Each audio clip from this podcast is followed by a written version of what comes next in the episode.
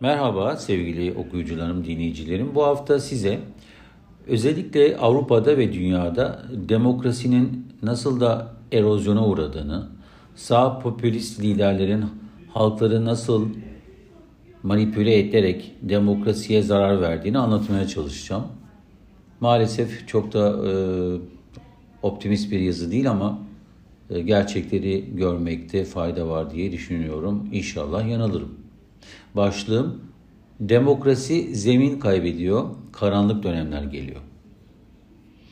Görünen köy kılavuz istemez. Siyaset bilimcilere göre toplumları en iyi yönetme şekli olan demokrasi tüm dünyada ciddi anlamda erozyona uğruyor. Geçtiğimiz yıllarda demokrasiyle yönetilen ülkelerin otoriter yönetime kayma oranları son 50 yılın en yüksek sayısına ulaşmış durumda. Geçen hafta sonu da Avrupa'nın üçüncü en büyük ekonomisine sahip İtalya'da faşist Mussolini diktatörlüğü kalıntılarından doğan aşırı sağcı parti ülkeyi yönetecek olan sağ hükümetin en büyük partisi oldu. İtalyan aşırı sağ böylelikle seçimlerde İkinci Dünya Savaşı'ndan sonra Avrupa'da aşırı sağın en büyük zaferine imza atmış oldu.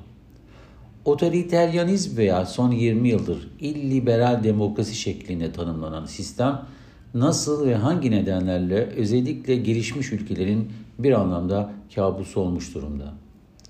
İlliberal demokrasi serbest seçimlerin olduğu ama otoriter lider ve partilerin iktidarlarıyla düşük yoğunlukta kısmi demokrasiye dönüşen bir rejimi işaret ediyor. Bu terimin isim babası da ünlü siyaset bilimci Farid Zakaria. 1997'de demokrasinin otoriterleşmeye başladığını iddia eden bir makalesinde dile getirmişti. Kısaca liberal olmayan demokrasi olarak da tanımlanabilecek bu terim bugün otoriter yönetimleri ifade ediyor. Zakaria'ya göre illiberal demokrasilerde halkın sesi olacak sivil toplum kuruluşları düşüncelerini özgürce ifade edemez. Ülke yöneticileri ele geçirdikleri basın ve adalet mekanizması sayesinde ülkeyi kapalı bir şekilde yönetmeye başlar. Seçimler öncesinde elindeki büyük güç sayesinde her türlü manipülasyonu kolaylıkla yapar ve bunu da görevdeki kişiyi meşrulaştırmak ve güçlendirmek için kullanır. İsveç merkezli bir izleme enstitüsü olan Videm'in verilerine göre bugün dünyada sadece 34 ülke liberal demokrasiyle yönetiliyor. Bu sayı 1970'lerde başlayan liberal demokrasi akımıyla 2012'de zirveye ulaşmış ve 42 olmuştu. Liberal demokrasilerde yaşayan dünya nüfusunun payı da son 10 yılda %18'den %13'e düşmüş durumda. İlki 1920'lerde ve ikincisi 1960'larda başlayan otoriter rejim örneklerinin üçüncü dalgası son 15-20 yılda dünyanın önemli demokrasilerini geriye düşürmeye başarmış durumda. Avrupa'da Macaristan ve kısmen Polonya ve şimdi de nereye evrileceği belli olmayan İtalyan yönetimi Avrupa'da illiberal demokrasisinin veya diğer bir deyişle serbest seçimli otoriter sistemin en önemli örnekleri. Dünya geneline baktığımızda ise Rusya, Venezuela, El Salvador, Brezilya, Hindistan, Belarus ve Filipinler'de otoriter liderlerin seçtiği ve sonra da bu liderlerin yönetimlerini kaybetmemek için sistemin tüm gereçlerini kullanmaktan sakınmadıkları bir yönetim şekline sahip oldukları görülüyor. Demokrasinin temelleriyle oynayıp kanunların etrafında da yürüp otoriteryanizm hülyasına kapılan ve bu yolda epey yol alan Amerika Birleşik Devletleri eski başkanı Trump'ı da unutmamak lazım. İkinci kez seçilemeyen Trump'ın zamanın ruhunu çok akıllıca kullanarak kendi cenahını manipüle etmekte son derece başarılı olduğunu gördük. Ve bu yoldan vazgeçme niyeti olmadığına da tanık oluruz bugünlerde. Zira otoriterliğin en önemli yakıtı olan Amerikan halkını kutuplaştırmayı önemli derecede başarmış durumda. Lakin sokaktaki insanların neden bu tür illiberal demokrasiyi savunan liderleri seçtiğini analiz etmeden bu devasa küresel soruna çözüm getirmek artık imkansızlaşmış durumda.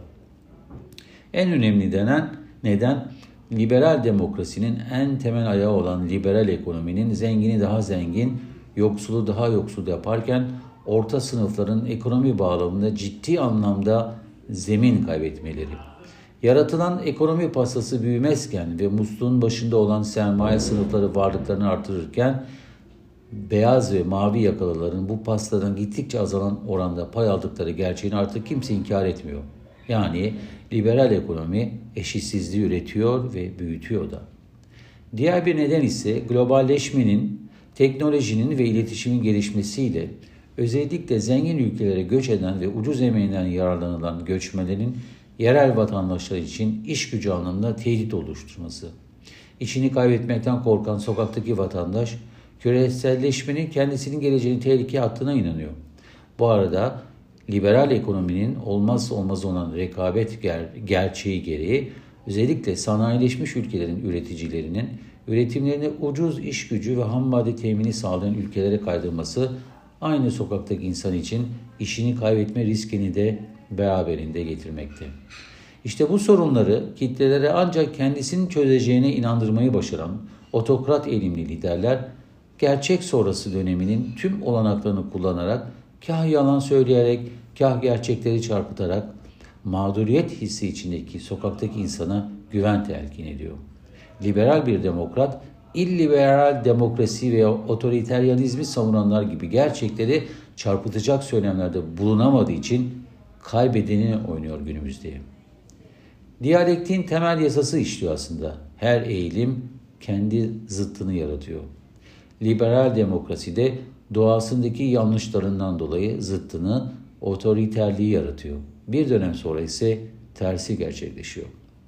Her iki döneminde mağdur ettiği kitleler var. Lakin otoriteryanizm diktatörlüğe dönüştüğü gün vereceği zararın geri dönülemez etkileri olacağını tarih yazıyor önceki dönemler için.